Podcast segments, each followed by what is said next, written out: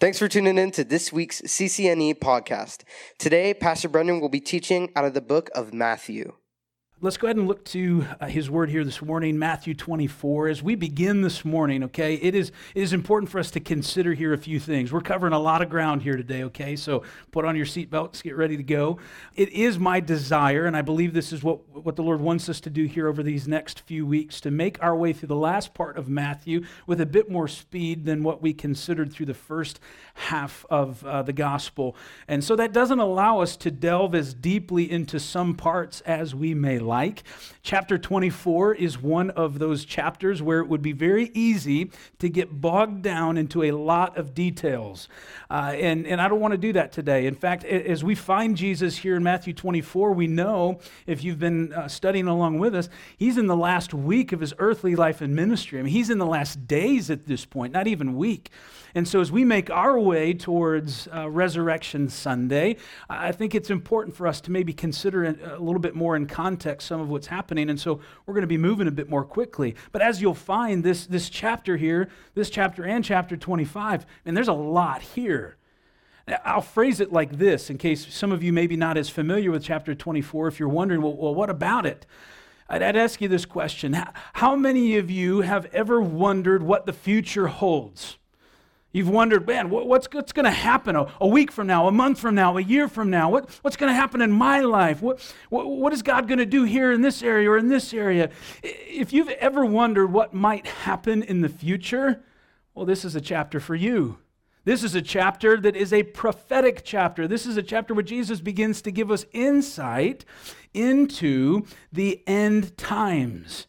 These next two chapters are two of the most significant when it comes to something we call eschatology, which is a study of the last things or the end times, which also then means because these two chapters are so filled with, with this type of information, it also means they're two of the more debated chapters in the Bible, more of uh, controversial chapters in the Bible. There are many perspectives on what this chapter is communicating, and in particular, what Jesus is saying. So, while I will certainly teach this morning with, with my own and with Calvary Chapel's doctrinal perspectives in view, I could not possibly begin to consider the range of opinions and perspectives in a single Sunday morning. Uh, and more importantly, I don't know that we're intended to. You know, I'm not sure if God's intention was that the church, when we come to chapters like this, would become so consumed with trying to interpret the various details in the chapter to lend support to, say, for example, our views on things like a pre or mid or a post trib rapture or a millennial reign of Christ. Um, some of you may be more familiar with those terms than others. It's not that it's not important for us to consider those things, hardly but rather as we look at these two chapters and so i want to make sure that this, that this is clear at the very beginning. When we consider here today chapter 24 i do think that there is one primary thing that jesus wants us to understand. And that is as it relates to his return that we are looking for and are ready for his return. That we are looking actively looking for the return of jesus christ and that we're ready for it that, I believe, is what chapter 24 is, is primarily telling us. And then as we get into chapter 25, that's going to be about making sure we're found faithful when he does return, that we're going to be doing the things that he wants us to be doing at that time. Now, again, I'm not suggesting that consideration of eschatology or such matters is wrong. I simply think that there are times when we become too focused on it, and in turn, we miss the primary meaning of the text. Now, as mentioned, I wouldn't be a good Calvary pastor if I didn't say, regarding our doctrinal perspective, just so you understand the background of which I'm teaching this, I do believe, as does Calvary Chapel, in what we call the rapture of the church, which is an event in the future where the Lord will snatch away or catch up his church to meet him in the air. That this event is sudden, that it is without warning, that it could happen at any moment it's what we call the doctrine of imminency. It means that the rapture of the church could happen right now. Nothing else needs to happen before that event. And that it is not a visible event to the rest of the world, only that those who believe will suddenly be gone. I do believe that this event happens prior to the seven year tribulation Some people say that's just an escapist mentality, and I say, Amen. I have no desire to go through the tribulation. And I believe then that his church will return with him in glory at the end of the tribulation to commence what I believe is a literal 1,000 year reign on earth. If you want to know more, and I'll touch on this, of course, uh, throughout the message today, but if you're interested in knowing more about that, study, full study on Revelation is available online, as well as a recent study through 1st and 2nd Thessalonians. Would encourage you to check that out. And certainly, if you have questions, challenges, cries of outrage, uh, you can let me know and we'll tackle those on the q&a on tuesday morning at 10 a.m okay and so we're welcome to that discussion because yes my view will color my interpretation of matthew 24 and 25 if i'm honest it colors much of my interpretation of scripture but i also believe that uh, while yes the bible i do think is clear on this and many do agree with me i know that many do not okay and so we need to be clear on this also this morning as we begin that such a view should not create hostility as it often does. We are passionate about our opinions, certainly, but this is not a matter of salvation. It is an area that we can agree to disagree on. What is important, and so hear this clearly this morning, what is important is that we as the church, if you're a professing believer in Jesus Christ, that you believe Jesus is coming back and that he has something to say about what we are to be doing when he does. Okay? Now, let's turn our attention to the text. Let's uh, recall for a moment where we're at here. Uh, context is that Jesus has just finished a back and forth debate. They call it a debate. I, I alluded more to a boxing match where he delivered a knockout blow. Uh, but this is a back and forth debate with the religious leaders in the temple. Now, Jesus has silenced his critics, and sadly, we read there at the end of chapter 23 of Jesus and his great desire to have been recognized by them as the Messiah.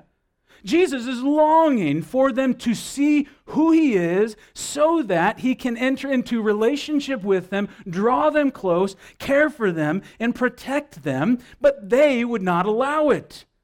Those of you who struggle with this uh, debate between God's sovereignty and man's free will, there's another one for you to chew on for a little bit, right? That Jesus says, This is what I long for, but you wouldn't allow it.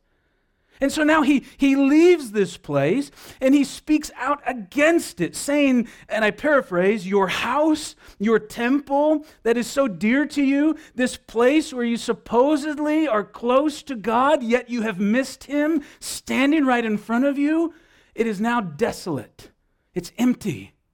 And that leads us then into chapter 24, verse 1, where Matthew writes, Then Jesus went out, so he goes out, departed from the temple, and his disciples, they came up to him to show him the buildings of the temple. Now, Mark's gospel phrases it a little bit differently, and he says that the disciples here in showing Jesus the buildings, that they really kind of cause him to look at the Temple Mount, and then they remark on how amazing the temple is, on how, how uh, beautiful the buildings are. Now, here's what we need to ask ourselves Did they simply want to make sure that Jesus just didn't miss how impressive the structures were? No. Jesus had seen them many times. He had made a practice throughout his whole life of going to the temple. He'd seen them before. What's happening here, rather, is this is their attempt to say to Jesus, Are you sure that you want to leave on that note?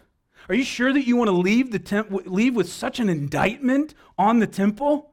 To suggest that it is left desolate, empty. I mean, it's as if they're saying, Jesus, this is the temple, and, and you've just cursed it. Are you, are you sure you want to do this? Verse 2 And Jesus said to them, Do you not see all these things? Assuredly, I say to you, not one stone shall be left here upon another that shall not be thrown down. I think Jesus makes his opinion clear, does he not? And, and what we'll learn here from their response is that the disciples, they certainly did not expect that Jesus was going to say this, nor can they really comprehend it. It doesn't make sense to them. We see here also that indeed Jesus is not concerned with such a departure from the temple. Now, here's the thing such a statement that this amazing structure, which has taken decades to build, really a wonder of the world and would still be today if it were around. And it is pretty incredible, pretty unbelievable that Jesus would make a statement like this. So, so Jesus continues, okay? His disciples with him, they make their way down from the Temple Mount. You need to come down from the temple. They begin to go east across down through the valley of Kidron, across the brook Kidron, then back up to the Mount of Olives, where you can see really the entire side of the Temple Mount. It's, it's in view from where they're at. And it says in verse 3 Now, as he sat on the Mount of Olives, the disciples came to him privately, saying, Tell us, when will these things be? And what will be the sign of your coming and of the end of the age? So, as Jesus here on the Mount of Olives sits down to teach, as was the custom, he begins what we often call his Olivet Discourse. This is his teaching on the Mount of Olives, and this is one of his longest recorded teachings, and it continues from chapter 24 through chapter 25. Now, what is it that he's teaching on through this time? Well, he's responding to this very question.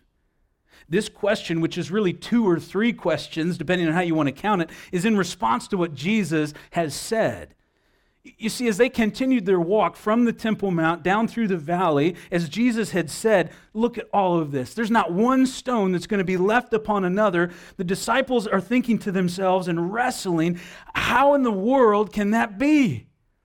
how, you know, Jesus doesn't just simply say, well, you know, there's going to come a time when there's going to be a war and part of the temple is going to be damaged and it's going to be really sad. And they could think, okay, I could see that certainly happening. No, he says it's going to be gone, leveled.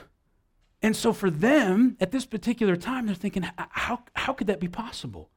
We got to consider a little bit about the temple. Now, there's a lot that could be said about it. This is one of those areas we could go into for a long time, okay? Uh, but we can't. We don't have the time for it. And so this is Herod's temple, all right? This isn't the first temple. This is considered at this time Second Temple Judaism. Uh, Solomon had built uh, and completed the temple. Uh, it was destroyed. Ezra Nehemiah uh, began the rebuilding of the temple. And Herod, over the course of, of several decades, begins adding to and expanding it. And, and, and so in this work, there's incredible things that are going on, including, and it's important for us to understand in light of Jesus' statement, in some cases, there are stones that are a part of this temple that are 24, 44, even 50 feet long. That's, a, that's big. And that's not just a long stone. Let's say 50 feet long. That a stone that's 50 feet long is likely upwards of 20 feet high, 16 feet deep. These stones, in many cases, weighed upwards of 160,000 pounds. Many of you guys have a pickup truck out there. You can probably tow 10,000, maybe, maybe 50, I don't 15,000, 160,000. Yet Jesus says, not one will be left upon another. So you have to understand then, such destruction to the disciples is causing them to go, What in the world? So now think of the question they're asking Tell us, when will these things be? Good question. They want to know. But look what they're associating it with. And what will be the sign of your coming and the end of the age? Because to them, for this to happen means the world is done. The world is going to be ending. And they know from their understanding of prophecy that indeed God is going to return in this time, in this end of the world. Okay? So now they're thinking, this is what he's talking about. Now, Jesus appreciates their question. We always know that when he begins to answer their question. Now, here's the thing. I mentioned a little bit the different perspectives. One of the perspectives we do need to understand as we look at this is there are some who take the view of this passage, specifically Matthew's, Matthew 24 and 25, and they look at this as this passage finding its fulfillment in the destruction of the temple in 70 AD.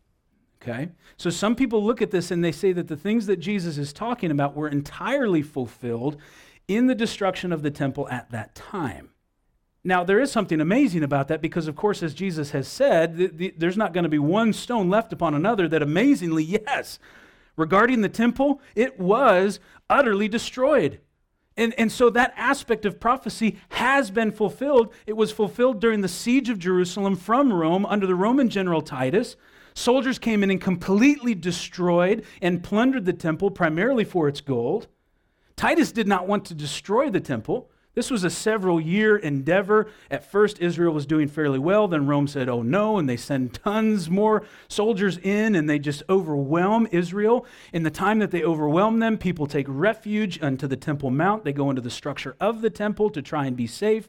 One of the soldiers, it's reported that he's drunk. We don't know that. Takes a torch, tosses it into the temple, and the entire thing goes up in flames, killing all of those who are inside. The loss of, of, of both sides during this time was in the millions. It was truly a devastation. And as that fire rages in the temple, as the heat continues to increase and increase, all of the gold overlay on the temple begins to melt.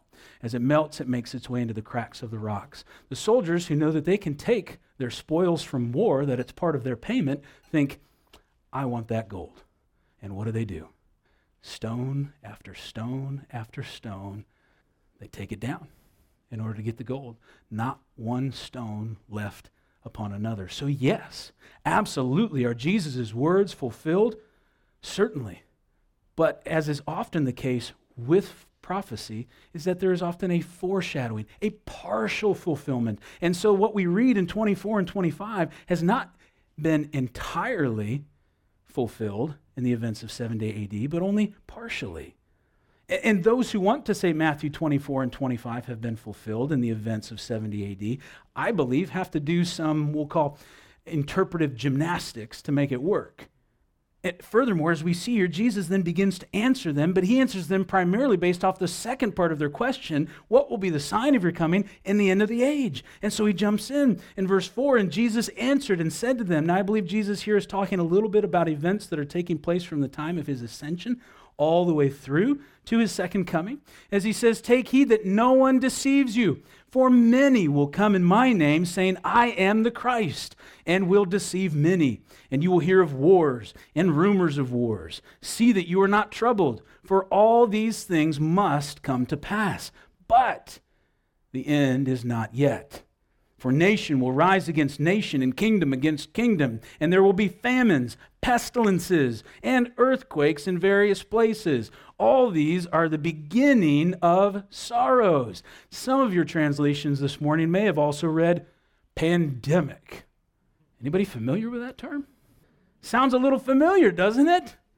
Now listen, are there aspects of what was just described here that were realized when the temple was destroyed in 70 AD? Yes. Absolutely. In fact, many of these things, no doubt, people at that time were saying, look, look at all this wars, rumors of war, famine, pestilence, earthquake in various places. Yes, they were experiencing these things.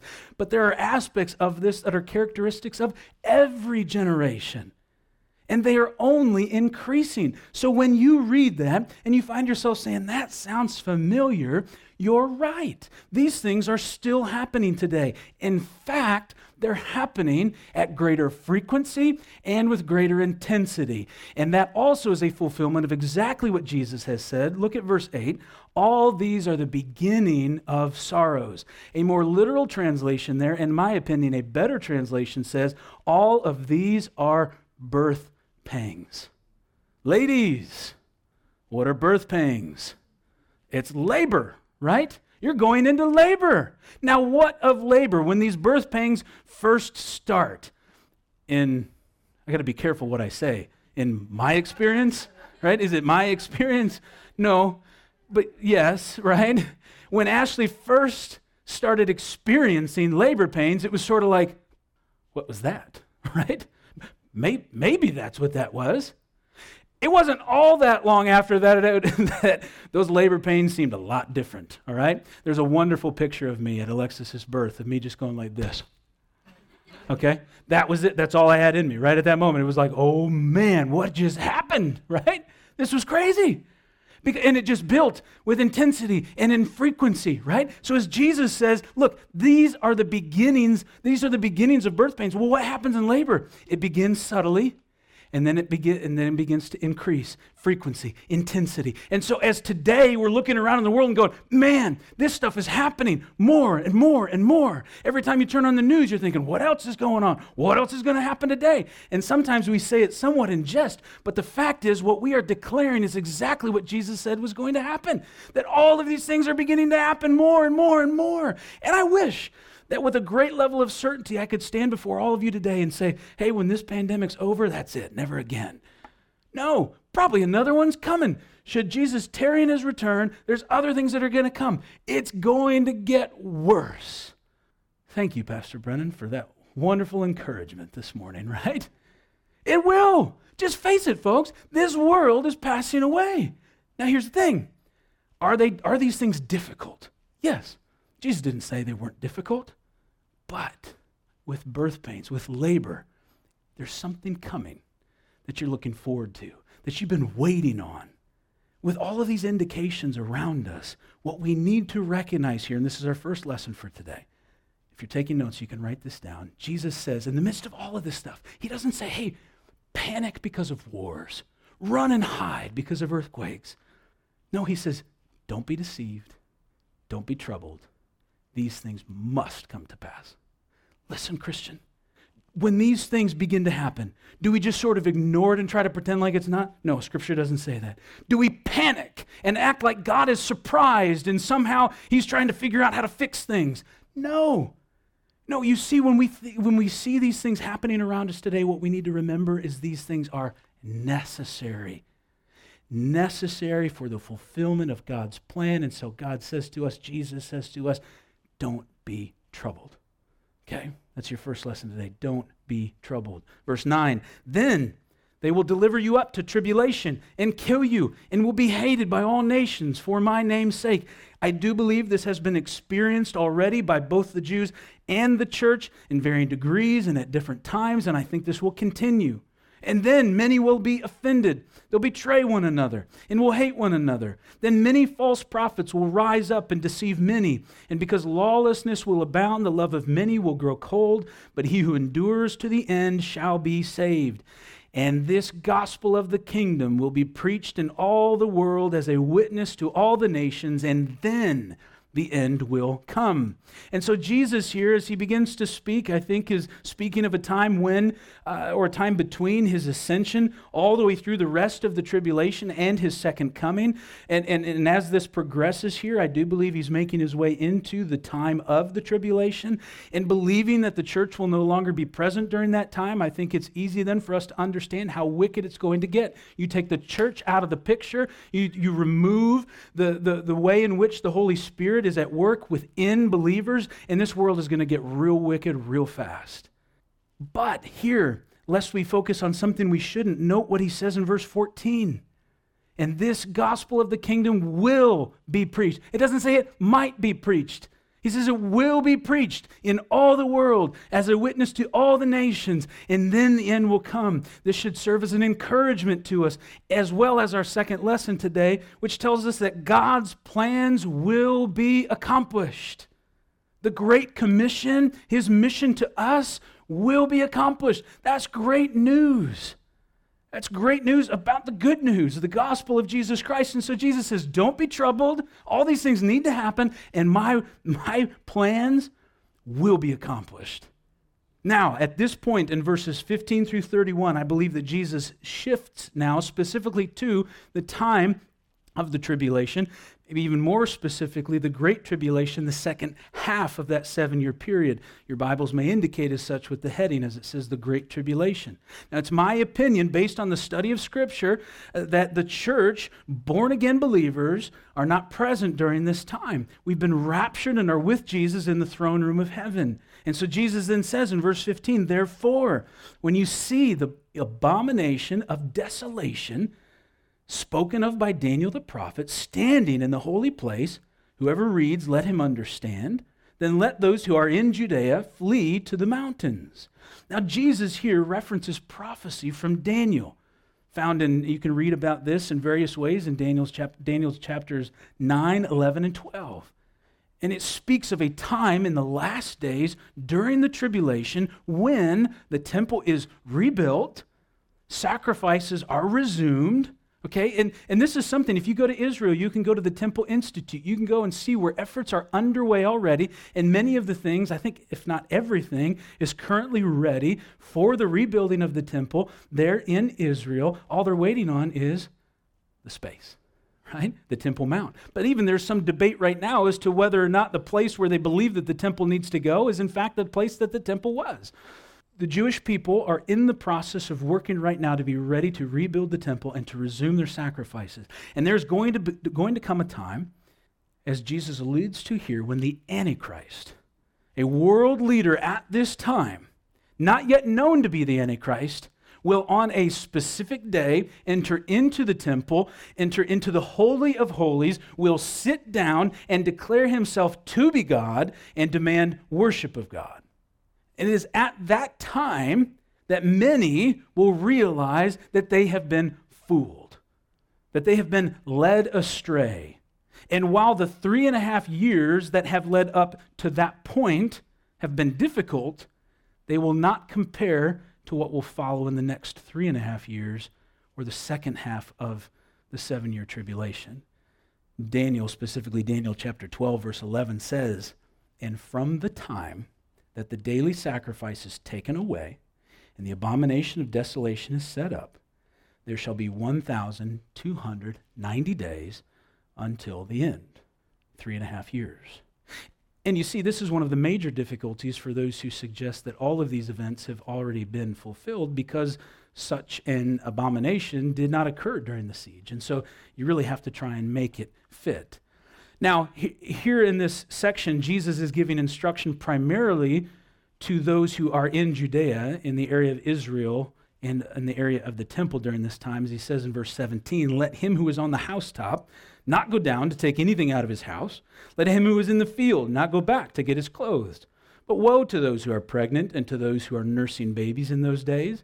And pray that your flight may not be in winter or on the Sabbath Jesus here is saying you're going to need to get out of there. You're going to need to take refuge, and you should pray that it's not at a difficult time to do so. Whether it's on the Sabbath when you're going to struggle to do the things that you're not supposed to do on the Sabbath, or whether you're pregnant and difficulty traveling, or whether it's winter and because of the rains uh, makes it difficult to travel. And why is, why is this a problem? Why should they pray for that? Because, verse 21, for then there will be great tribulation. Because bad things are going to be happening such as has not been seen since the beginning of the world until this time, no, nor ever shall be. And unless those days were shortened, no flesh would be saved, but for the elect's sake, those days will be shortened. Here's the thing 70 AD, the events that happened there, they were bad, but it wasn't the worst that the world has ever seen. It's one of the other reasons why it makes it difficult for to take that view of this passage. And, and here's the thing the world has seen some pretty terrible things. If you think about history, you can certainly think of a list of a lot of atrocities. And what Jesus is saying is that this time is gonna, is gonna be so much worse. That should be sobering to us. Whether you take the view that, that uh, of a pre-tribulational rapture or a mid-tribulational rapture where you will be gone during this specific three and a half years, you should one praise God and say, "Man, I, I'm so glad that I don't have to endure that." But you should also be thinking, "I don't want anyone to have to endure that." Or if you take the view that it's a post-trib rapture, and uh, then man, get ready because it's going to be awful, right? I mean, that, that, that's the implication here is Jesus is saying no one is even going to understand or be able to comprehend how awful the pouring out of his wrath will be on a sinful world. But even then, it's not yet the final judgment. But I do believe that the church will be gone. I believe that what Paul tells us in 1 Thessalonians chapter 5 verse 9 that the church his bride is not appointed to wrath is an indication that we are not there for the pouring out of his wrath during this time. Nevertheless, praise God that he intervenes as if he did not, all of mankind would be destroyed. In verse 23, then if anyone says to you, Look, here is the Christ, or there, do not believe it, for false Christs and false prophets will rise and show great signs and wonders to deceive, if possible, even the elect. See, I have told you beforehand. Many claims will be made that Jesus has returned during this time, but there is no need to be led astray because you will not miss it when he does. That's what Jesus is saying here. And he's saying there's going to be so many people who try and deceive, if possible, even the elect, he says. Now remember, throughout Scripture, you see the elect referred, you see Israel often referred to as elect. Sometimes you see the church referred to as the elect. We can debate what the elect is in this situation, but, but again, there's sometimes there's differences there. But throughout this time, because they've now recognized who the Antichrist is, they're going to be looking for the Messiah. There are going to be those who are seeking to lead them astray. And Jesus is saying, You're not going when I come back, you're not going to miss it. Verse 26, therefore, if they say to you, Look, he is in the desert, don't go out to look. Or look, he's in the inner rooms. Do not believe it. For as the lightning comes from the east and flashes to the west, so also will the coming of the Son of Man be. For wherever the carcass is, there the eagles will be gathered together. It's a unique saying, isn't it? Now, look, first of all, just as lightning is seen across the sky and often brings with it a sense of fear and of awe, so will the return of the Son of Man. It will be visible and it will be powerful. The glorious second coming of Jesus Christ for all the world to see. In verse 28 here, how do we understand this? A lot of people debate this. What exactly is Jesus communicating? Forgive me for making an attempt here and for using a, well, you'll understand. Some of you know the old saying. In fact, it was the first phrase that I learned in one of my Latin classes. Does a bear poop in the woods? What say you? Yes, right? Yeah, I think so. Well, if there's a carcass, are there generally vultures, birds, scavengers? Yes. It's kind of this indication of like uh, it's making the obvious statement here. Well, let's ask the question if there's judgment to be had, Will Jesus be there? Yes, he will, for all to see. Now, Jesus says here in verse 29 immediately after the tribulation of those days. I want us to understand here, Jesus is being very specific. Think about how earlier he, he gave us the sign from the prophet Daniel of the abomination of desolation. He says, Here's this sign. Then the Great Tribulation, 1,290 days. Then he says, immediately after this, look, as Jesus is referring to his glorious second coming, he tells us exactly when it's going to happen based off of these earlier events. We'll get to this in a minute, and not to be, you know, overwhelming you with what I believe is proof for a pre tribulational rapture. But what of the passages that say that he comes as a thief in the night? What of the passages, like Jesus will say here shortly, of no one knowing that day or that hour?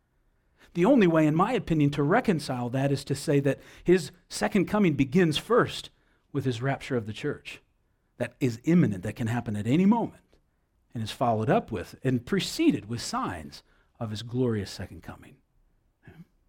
Now, his glorious second coming will not be a surprise. It should be expected. From the time that someone sees the Antichrist sit there in the Holy of Holies, they should say, Begin 1,290 days, and he's coming. And it says here that the sun will be darkened, and the moon will not give its light. The stars will fall from heaven, and the powers of the heavens will be shaken.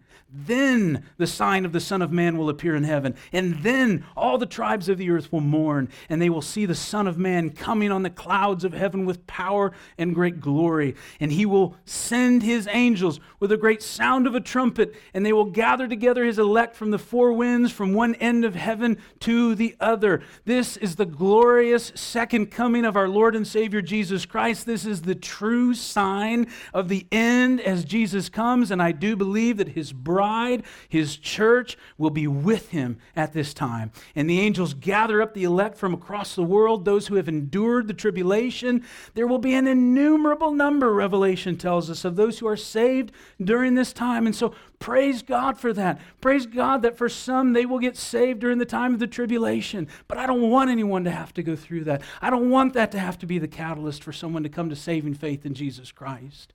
Nevertheless, his plan will unfold, and those people who are saved through that time, who endure through that time, will enter into the millennial kingdom, and we'll discuss that more in chapter 25. And again, this event is preceded with specific signs. Jesus says, verse 32, Now learn this parable from the fig tree. When its branch has already become tender and puts forth leaves, you know that summer is near. So you also, when you see all these things, know that it is near, at the doors. Assuredly, I say to you, this generation will by no means pass away till all these things take place. Heaven and earth will pass away, but my words will by no means pass away. Once again, much debate exists in this passage as well over this word generation. Does this mean the, the current generation that Jesus is addressing here? Is, it, is, it, is he talking about the disciples and, and their peers? Well, I think we need to ask the question Did the disciples observe Jesus' glorious second coming? No, they're not around. So I don't think that's what he is saying. Now, some say that it speaks more of the Jewish people as a whole, that the nation of Israel will not pass away. I think that, that could be. Some say that it's Jesus speaking of those who are living at this particular time, this uh, what he's speaking of prophetically, that it's those who are alive at that time. Uh, I think I could lean either of those directions. I don't know for sure. But it's not, and here once again, it's not the point for us to get bogged down on. Because if we do, what we miss then is, is, is what he says in verse 35 Heaven and earth will pass away, but my words will by no means pass away. And so, lesson three for us this morning is, this, is that God's word will come to pass. His word is true. Amen? His promises are true. Not one word will pass away without all that he has said coming to pass. It can be trusted. And so Jesus here this morning, he's communicating that, that, that everything must happen, but don't be afraid. My plans will be fulfilled. My word will be fulfilled. Amen? And now he goes on, verse 36 But of that day and hour no one knows, not even the angels of heaven, but my Father only. And so we look at this, and I find myself saying, well, wait, didn't Jesus just provide a good bit of specificity, number of days, saying things like then and immediately after? And so you see here, I believe that Jesus is looking back now to the rapture, to the first part of his second coming. And of that time, that time that precedes the tribulation, that will be unknown. But we know that it is imminent. It could happen at any moment. And we don't just say that. I don't say that today as a scare tactic. Some people want to say, oh, you're just trying to scare me. Well, listen, if it scares the hell out of you, then praise God. and I'm serious. That's what we want, is it not? If I come to Jesus and I say, I don't want, I don't want that, Lord. I don't want your judgment. If that's what the Holy Spirit uses to begin to bring me to a right understanding of a holy and righteous God, and the, the chasm that exists between us because of my sin, that I say, Yes, Lord. Help me to see that. Help me to know that. And then from there to realize that it's because of Jesus and his sacrifice for me upon the cross that he, yes, he died for me and he died for you. And that in that he took the penalty of my sins upon him. He paid the price for it. And his blood, which was shed as my pure, spotless lamb, covers me today. And so he is my Passover lamb. And if it starts with me being scared to death of an uncertain future, well, then praise God. Lord, reveal that, whatever it takes. Because he says here, unfortunately, verse 37, but as the days of Noah were, so also will the coming of the Son of Man be. The implication here that as we approach that time, that no one knows that hour, that time when Jesus will rapture his church, and there will be those who are left behind to go through the tribulation. And I say that as a matter of truth, not based off the book or the movie that what will they be doing during that time? What were the times of Noah like? Jesus tells us, for as in the days, verse 38, before the flood, they were eating, drinking, marrying, given in marriage, until the day that Noah entered the ark. And they did not know until the flood came and took them all away. So also will the coming of the Son of Man be. And some may say, does that mean I'm, I'm not supposed to get married? Is marriage bad? Or no, that's not what Jesus is saying here. He's saying that people just continue to go on living their lives without any regard for the things of God. He says, verse 40, then two men will be in the field, one will be taken and the other left. Two women will be grinding at the mill, one will be taken and the other left. The rapture will be sudden people as they and people here as they are today caught up in the things they want to do. No regard for god no consideration for jesus' return. The rapture will be sudden. People will disappear. Christians will suddenly be gone caught up into the clouds to meet the lord in the air. And so then what do we do? As believers what do we do? As those who, who have not yet made a decision of faith what do we do? Verse 42 watch therefore For you do not know what hour your Lord is coming, but know this that if the master of the house had known what hour the thief would come, he would have watched and not allowed his house to be broken into. Therefore, you also be ready. Be ready. For the Son of Man is coming at an hour you do not expect. And so, what does that mean for us? Lesson number four in our final lesson today watch and be ready. Watch and be ready. How can you be ready? You trust in Jesus. You trust in Jesus. You make your salvation sure. You pay attention to everything that this is no accident. The word of God is no accident. Go back and read the chapters leading up to this point. What has Jesus been saying over and over again specifically to the religious leaders? He said, "You're hypocrites. You say one thing, but you do another." It's incumbent upon us today to allow the Lord to search our hearts. If you say you know Jesus, to be willing to say, "Is it evident in my life?" Is my life different? Do I truly know Jesus? And when you can say, Yes, I've given him my life, I know that I'm a sinner in need of forgiveness. Jesus is my Lord and Savior. I, I've given him my life. Well, then praise God. You're ready. Now, the next step is watch and wait. I just sit there, not doing anything, just looking through my skylight, ready to go. No, we'll deal with that in 25. Jesus says, no, you got, well, even at the end of this chapter, we won't get there today, but he says, you also need to be faithful, doing something with the things that I've given you, your gifts, your talents, because we get to, not because we have to. And so you're ready and you're watching. We'll wrap up here today. I want us, though, be, because this can seem somewhat ominous, to just reflect for a moment on what truly has, has Jesus said here. Because it's easy for us to really hone in on the various events and the, the scary details.